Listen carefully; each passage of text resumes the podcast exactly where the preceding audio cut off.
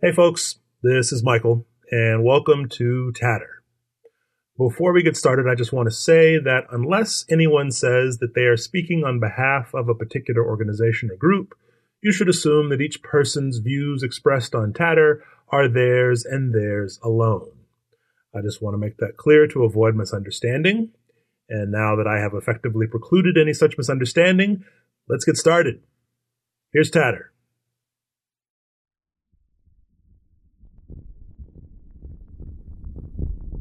In the US, June is LGBTQ Pride Month. I had hoped to deliver a Pride themed episode of Tatter that month, but it wasn't until early July that I could interview the person I had in mind. Still, I'm delighted to feature our conversation in this episode. Now, who is this guest? Well, on May 4th, Claire Chrétien published an article at LifeSiteNews.com. LifeSiteNews.com says its writers and founders, quote, have come to understand that respect for life and family are endangered by an international conflict. That conflict is between radically opposed views of the worth and dignity of every human life and of family life and community. It has been caused by secularists attempting to eliminate Christian morality and natural law principles, which are seen as the primary obstacles to implementing their new world order. End quote. In her article, Chrétien quotes from an interview with Austin Ruse, whom she describes as an international pro-life leader. The article is largely about a specific Catholic priest who has been critical of homophobia and who has advocated for the church treating gay people with respect. Speaking of that priest, Ruse says he is misleading young men and women and putting them at risk of, quote, stepping into a life that will only lead to heartache, sometimes disease, sometimes death, and even damnation, end quote. I did not interview Chrétien or Ruse. Instead, I interviewed this dangerous priest to whom they referred. I interviewed the Jesuit priest, Father James Martin. Among the hotbeds of secularism on which Father Jim has appeared are NPR's Fresh Air, PBS's The News Hour with Jim Lehrer, and Comedy Central's Colbert Report, where he was unofficially dubbed chaplain of the show. Martin is editor at large of the Jesuit magazine America, as well as multiple books, including Building a Bridge How the Catholic Church and the LGBT Community Can Enter into a Relationship of Respect, Compassion, and Sensitivity and now he's come to tatter. This episode is titled Moats and Bridges. Uh, I grew up in not a small town, but a suburb of Philadelphia called Plymouth Meeting. Yep.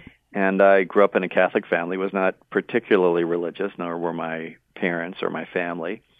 Did not go to Catholic schools. Went to Penn uh, and that was uh, at the Wharton School of Business as an undergrad. Took a job at GE mm-hmm. in 1982, way back when, and enjoyed it, but gradually started to feel like I was in the wrong place. And one night I, I came home and turned on the television set, and there was a documentary about the Trappist monk Thomas Merton playing. Mm-hmm. And that started me thinking about well, at first I, I read his autobiography, The Seven Story Mountain, and that started think making me think about doing something else with my life because I was pretty miserable. And his way just seemed a lot more interesting, and that led eventually to the Jesuits. So, you know, I would say my vocation came from television. and so uh, you, um, oh, while you were while you were speaking, I, I, looked something up. So you have something in common with Donald Trump, then, uh, because he also went to the Wharton School of, of, of Business. But uh, we needn't dwell on that. He also went to uh, Fordham University for two years, which was really a Jesuit school. Yes, he did. Uh, I think it's fair to say that it didn't take in his case. I think that is fair to say.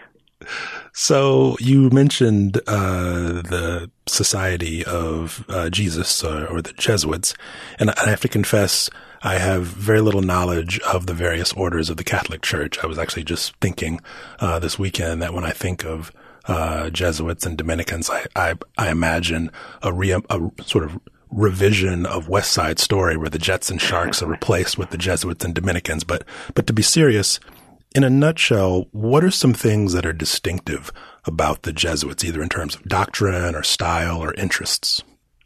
I think it's mainly style and interest. The doctrine's the same. Uh, we're all Catholic. the Jesuits were founded in 1540 by St. Ignatius. Um, and we basically have a very broad-minded spirituality that enables us to, in the sort of popular term, find God in all things. So that means you can find us in pretty much any kind of ministry. We're very much out in quote unquote the world. We're not monastic. We're not cloistered. We're not associated with any one particular ministry. But in the United States, people would know us best for our educational ministries. And so in New England, for example, uh, Boston College, Boston College High School, in Maine, uh, Cheverus High School. Mm-hmm in Portland, Maine, uh, as well as a number of parishes in Portland. So uh, mainly uh, colleges, universities, high schools, but also um, retreat centers, uh, Eastern Point Retreat House in Gloucester, Mass. I'm being very New England centric. I entered the New England province actually, so I know it pretty well. Mm-hmm. Uh, but also the Jesuit Refugee Service, and uh, you know, gosh, I mean, there are Jesuits who are physicians and social activists and lawyers and astronomers and uh, one of my closest friends is the Catholic chaplain at San Quentin. So, hmm. really, wherever the church is, or wherever the actually uh, something where the church is not, uh, where church needs to be, that's where the Jesuits are. I want to talk about your book titled "Building a Bridge." How mm-hmm. the Catholic Church and the LGBT community can enter into a relationship of respect, compassion, and sensitivity. I know from early in the book that you were spurred to write the book, at least in part, by the mass shooting uh, at a gay nightclub, the Pulse nightclub in Orlando, Florida. Can you walk us through the process of deciding to write this book? Sure. Well, I have been a Jesuit for 30 years, at least this year, um, and a priest for 20 years. And like most Jesuits and most priests, I'd ministered to LGBT people, know, rather informally. I'd written some articles about LGBT stuff in America Magazine, where I work, and a few other places. But I'd never really done anything formal. Uh, when the Pulse nightclub massacre happened, as you mentioned, uh, I noticed, however, that very few bishops and archbishops said anything in terms of expressing compassion or sympathy, uh, unlike other mass shootings or public tragedies where the bishops are, you know, rightly uh, people who come out and say, We're praying for you, we're with you. And I was pretty upset that more bishops didn't say anything, and it just seemed so obvious why. It was because, you know, it was mostly gay people who were killed. I think maybe all gay people. Mm-hmm. And it just dawned on me that even in death, LGBT people are largely invisible in the church. And so I did a Facebook video that got a lot of hits and that led to an invitation from a group called New Ways Ministry that advocates and ministers to LGBT people to give a talk. Um, and the name of the uh, award, actually, they gave me um, that that occasioned the talk is the Bridge Building Award, and that led to this idea of sort of building bridges, which led to the book. And you know, things kind of took off from there. I really didn't expect the book was going to be so controversial, frankly, because it's a pretty mild book but um, you know, so be it. I mean, talking about respect and welcome to LGBT people is in fact is in fact controversial in the church. In the book, you urge the church to treat the LGBT the LGBT community with quote respect, compassion, and sensitivity end quote. Can you elaborate on what that means or give some examples of what you mean and I would be especially curious to know which specific elements of what you were calling for there have proven controversial. Yeah, good question. Uh, that phrase, respect, compassion, and sensitivity, comes right from the Catechism. And so what I try to do is unpack those words. You know, respect, for example, is something as simple as, uh, you know, using the term LGBT, right? I mean, I think that's part of respect, uh, you know, calling people what they want to be called. Respect is uh, you know, treating LGBT people as valuable people who have gifts to offer the church. I think compassion is seeing them in their complexity and looking at the ways that they've suffered in the church, and sensitivity is really being sensitive to, you know, how, how what what language we use and and and how do we treat them. What's been controversial? I think pretty much the whole thing. I, I think that there are so many people in the church still, unfortunately, who are homophobic and who for whom the idea of you know extending welcome to LGBT people means extending welcome to someone who's sinful. That's basically how people see it. And the first thing we have to do is tell them that they're sinful. Uh, you know, which is ridiculous because we do that with no other group. We ask no other group to have their sexual lives put under a, a microscope like that. And you know, frankly, um, I often use the example of college kids. I mean, most college kids these days are sexually active, but if I wrote a book about outreach to college kids, people wouldn't freak out and say you're you're dealing with a group of sinners. Right. But that's what we do with LGBT people. They're seen only and exclusively as sinful. So it's really, you know, it's it's a real sort of example of homophobia in our culture. Well, as you just mentioned, that reference to respect, compassion, and sensitivity uh, is it's a reference to the Catechism to number twenty three fifty eight specifically. Mm-hmm. And well, as an atheist who grew up Baptist, I had never had occasion mm-hmm. to look at the Catechism, but I'm mm-hmm. glad I did. And so there is that uh, reference, and also the Catechism uh, refers to. It says every sign of unjust discrimination uh, should be avoided. But if you don't mind, I want to actually read the entire uh, uh, text of 2358, and it, it says, "Yeah, sure thing." Uh, the number of men and women who have deep-seated homosexual tendencies is not negligible. This inclination, which is objectively disordered, constitutes for most of them a trial, uh, so a difficulty. Uh, they must be accepted with respect, compassion, and sensitivity. Every sign of unjust discrimination in their regard should be avoided. These persons are called to fulfill God's will in their lives, and if they are Christians, to unite to the sacrifice of the Lord's cross, the, dif- the difficulties they may encounter from their condition. So, on the one hand, there is some stuff there that, from the perspective of LGBT, LGBT people, could be seen as affirming. So, respect, compassion, and sensitivity, avoid unjust discrimination. But there's some other stuff there so reference to their condition, their condition being objectively disordered, that cuts the other way. And so what would you say to someone who says that in its entirety, that catechism is actually problematic? Well, I, I meet a lot of LGBT people like that. I think the first thing to recognize is that when we talk about church teaching, everybody talks about church teaching. Church teaching is first and foremost the Gospels right? And it's in, it's encountering Jesus in the Gospels. It's encountering the Jesus who is in the Gospels because we Christians believe he's alive and risen and present to us in the Spirit.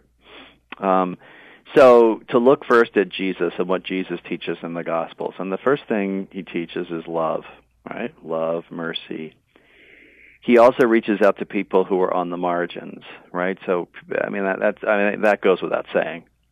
I mean, uh, tax collectors and Roman centurions, and you know everybody who was seen, uh, you know, people who had uh, sicknesses and prostitutes, and everybody, everybody who was seen as on the outs, Jesus goes to. So that's the essential part. And then you look at the catechism, and you know, what do I tell people? I say, well, uh, you have to understand the church teaching. You have to understand the Gospels, and you also have to use your conscience too in trying to understand these things. But it is true. Many LGBT people, if not most, really have a hard time with those words, intrinsically or objectively disordered, which is a kind of uh, particular theological language. That doesn't mean it basically means they are not ordered towards, um, you know, childbearing. That's basically what that means. Mm-hmm. You know, couples and you know to to look at that in the totality of the church's teaching and also not to take that out of context and also not to sort of elevate it over everything else in the gospels but to you know really consider it. And yeah that is that is problematic for a lot of lgbt people. It, it is. I think we have to admit that. But the most important thing to share with people about the church teaching is that god loves you. That's the most important thing. God loves you. Jesus cares for you. You're a part of the church. You're baptized right? And uh, and and that that is a message that LGBT people are not hearing in the Catholic Church these days, which is one of the reasons I wrote the book.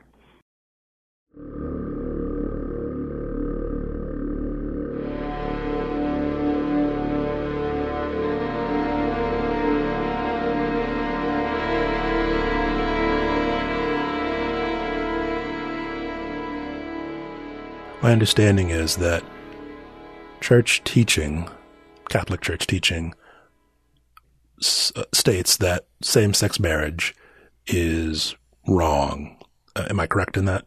That's correct. Yeah. The only kind, well, not only that, but any sexual relations outside of marriage is wrong. So that includes premarital sex. That includes sex when you're, you know, in college and high school. That includes masturbation. That includes adultery. That includes everything. So we have to see that it's not just, you know, directed at the LGBT person. But yes, that's correct. So same-sex marriage is out of bounds. So, at the risk of uh, getting you in trouble, although I, I'm pretty sure uh, Pope Francis is not going to listen to my podcast, in your view, is church teaching wrong on those issues? Yeah, I'm not challenging church teaching in my book. Um, I'm not challenging church teaching on sexuality.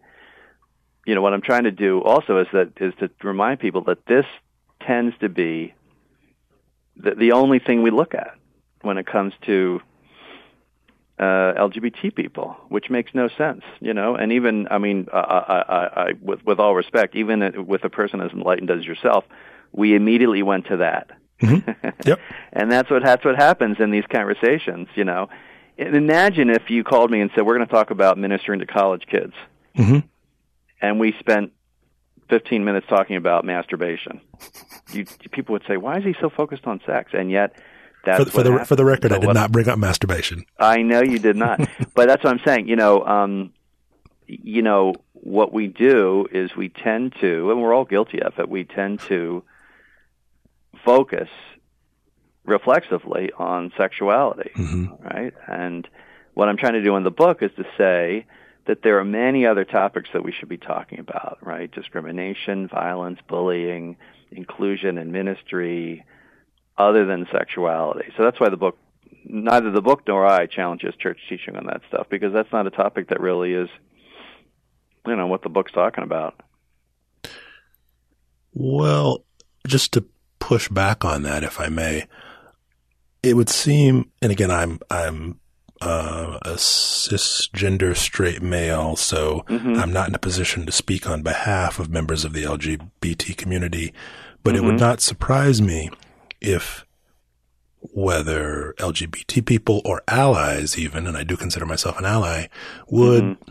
hear what you just said and, and say that if you're not going to challenge church teaching on an issue like, for example, same-sex marriage, then the the continuation, the existence of that of that teaching is going to be a real headwind to the church uh, entering into this relationship of respect, compassion, and sensitivity. Because as long as the church says that the intimacy, the love between same sex couples is not deserving of recognition of the same marital rights as it would be for a heterosexual couple, even if that heterosexual couple were infertile, then that's the church saying you're second class citizens and maybe the church will say it nicely, but it's still a message in its teachings that says they're second class citizens. No? I yeah, I can see it. certainly a lot of LGBT people feel that way. Um, you know, and that that is a that is a common way of, you know, expressing that. Um, but two things. Number one, you know, the church is beginning to you can see cardinals and bishops starting to talk about looking at the value of um, uh, LGBT love, you know, same-sex love or homosexual love, however you want to say it. There are, I quote in my book Cardinal Christoph Schonborn of Vienna, the Archbishop of Vienna, who talks about, you know, looking at a gay couple and seeing their love as valuable, right? So I think the church is beginning to do that. Um, so yeah, I mean, if people, people, I, that that has been a criticism of my book, but the, at the same token, you know, by the same token, I'm a Catholic priest, and I am not going to challenge church teaching. Mm-hmm.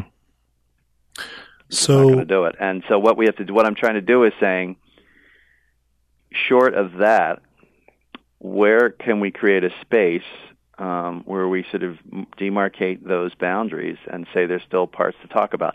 Because the other thing I think we need to say is this: if you want to build a bridge between two groups that have been, in a sense, at loggerheads, that is, the institutional church, by that I mean the hierarchy, decision makers, and the LGBT community, the place to start is not where they are the farthest apart.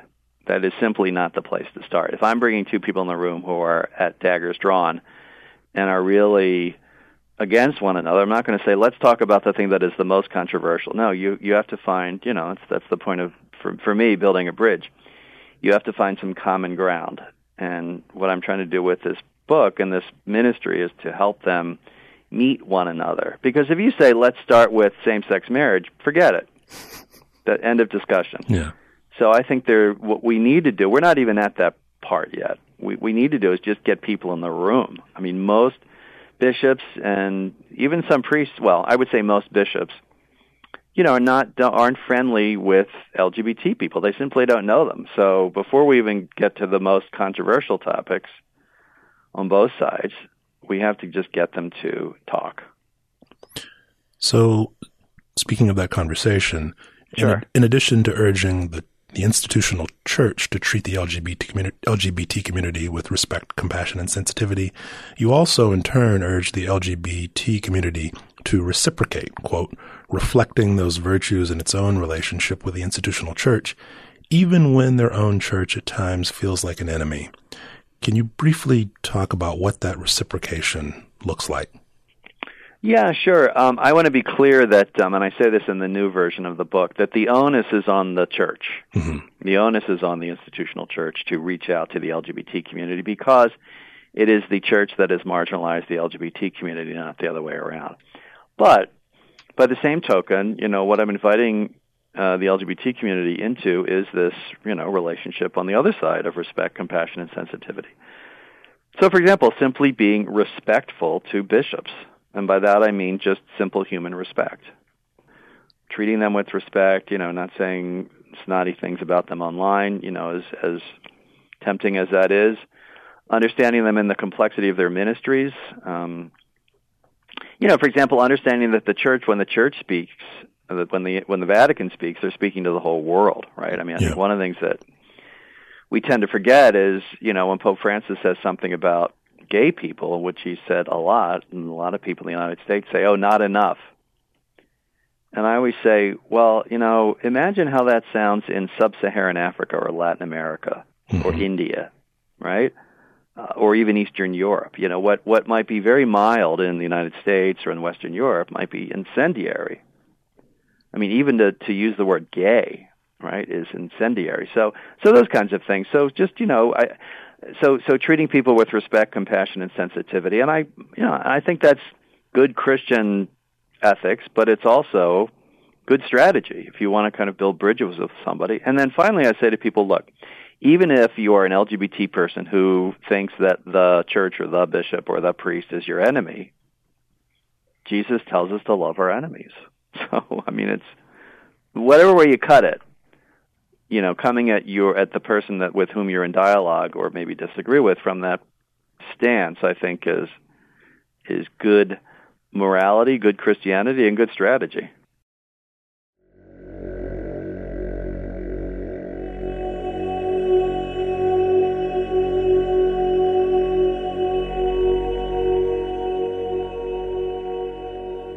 Shifting to a different issue, I know that from your Twitter feed, you have been outspoken in criticizing the strategies and tactics that uh, our U.S. government has taken on our southwestern border vis-a-vis refugees, particularly the uh, policies that have resulted in the separation of children from their parents. I wonder if you had a message to Catholics who are supportive of the administration's uh, strategies and tactics, what would that message be? Read the gospel.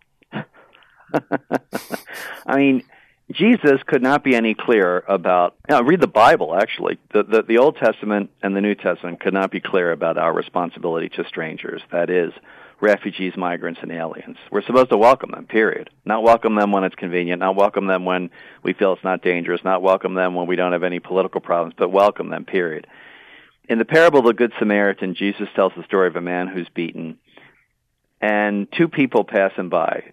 uh, the priest and the Levite, so two people from the man's religious tradition. And who stops to help him? The Samaritan, the hated person. So Jesus says, you know, this is who your neighbor is. Your neighbor is the person that you might consider other or a stranger or foreign. And then in, in Matthew, in this 25th chapter of Matthew, he talks about when how we will be judged. And the way we'll be judged, he says, is we're going to get up to heaven. And God's going to say, well, you know, you didn't help me when I was in jail, when I was poor, when I was starving, when I was thirsty, when I was a stranger. And as Jesus tells it, we're going to say, well, wait, wait, wait, when did I see you starving or naked or was a stranger? And Jesus says, well, anytime you saw anybody who was starving or naked or hungry or poor or a stranger, you, you saw me and you didn't treat me well.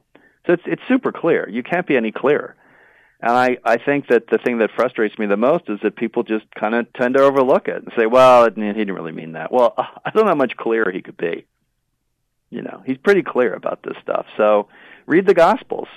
And that doesn't work, meet these people. I worked with refugees for two years in East Africa, and they are unbelievable people. You know, they really put up with a lot, and they're just struggling, and they're doing what all of us would do, which is to try to escape a place of uh, you know, violence in many cases and poverty, and they just want to live. And so, you know, I'd, I'd ask you. And then finally, third, ask yourself what you want to tell God when you get up to heaven. So, you know, God's going to say, "Hey, how did you treat those poor people who were coming from uh, Central America?" Oh, well, I voted for someone who would, you know, just shut them out. Oh, that's nice. Well, okay. Guess what? You know, so think about how you're going to be judged. So, assuming that you and Pope Francis are at all representative, I think it's safe to say that that priest who passed the person by was not a Jesuit priest, but one would hope not. you know, but it doesn't mean I'm. I'm I mean, I I try to help. Uh, you know those kinds of situations. The homeless, and I live in New York, and that happens all the time. So I try not to pass people by. I always think of that person in heaven. Frankly, you imagine you imagine that homeless person in heaven? Yeah, well, and you know, however many years from now, where they're going to say either thanks or why didn't you help me? Or imagine Jesus saying, "Why didn't you help that person? Heck, you had five bucks in your wallet. What's the problem?" So here's the last question: What's your message to progressives, including but not limited to liberal Democrats, who could potentially find common cause with the church? on such issues as poverty, protection of migrants, including refugees, but who find the church's stances on such issues, issues as abortion and same-sex marriage off-putting? Well, I'd say, you know, the same that I would say for any person trying to help an organization. No one organization is going to express all of your views, right? You're, I mean, your political party probably doesn't express all of your views and working with people of faith is essential. And also, you know, when you think about working for the Catholic Church, you know, don't just focus on same-sex marriage. Focus on Dorothy Day. Focus on Oscar Romero. Focus on Mother Teresa. Focus on John Paul. Focus on Pope Francis, Francis of Assisi, Catherine of Siena. Uh, you know, Thomas Aquinas, Jesus. On and on and on. You are you are entering into a great tradition that is more than just one particular issue that you know that you happen to be interested in. And I think um, it's essential to engage the church because you know that's where that's where so many people find meaning. And by shutting yourself off because you don't agree with one issue or two issues, you're really shutting yourself off from a great community that could support you too. So that's what I'd say. Also, I'd say, you know, don't assume that Catholics are stupid, which is usually the kind of liberal, progressive leftist, you know, oh, they're a little superstitious, or uh, they have to say exactly what the Pope says.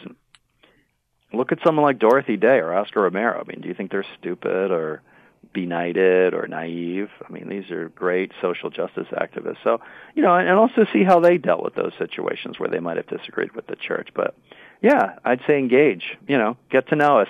We're not that bad.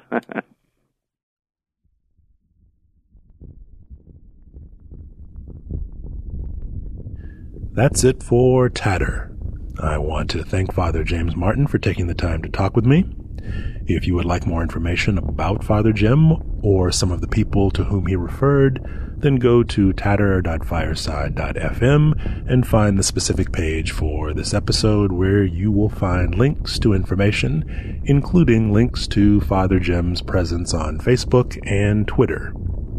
Speaking of Twitter, if you want to provide feedback on this episode of Tatter, then make a mention of Tatter on Twitter. The handle is at tatter underscore rags.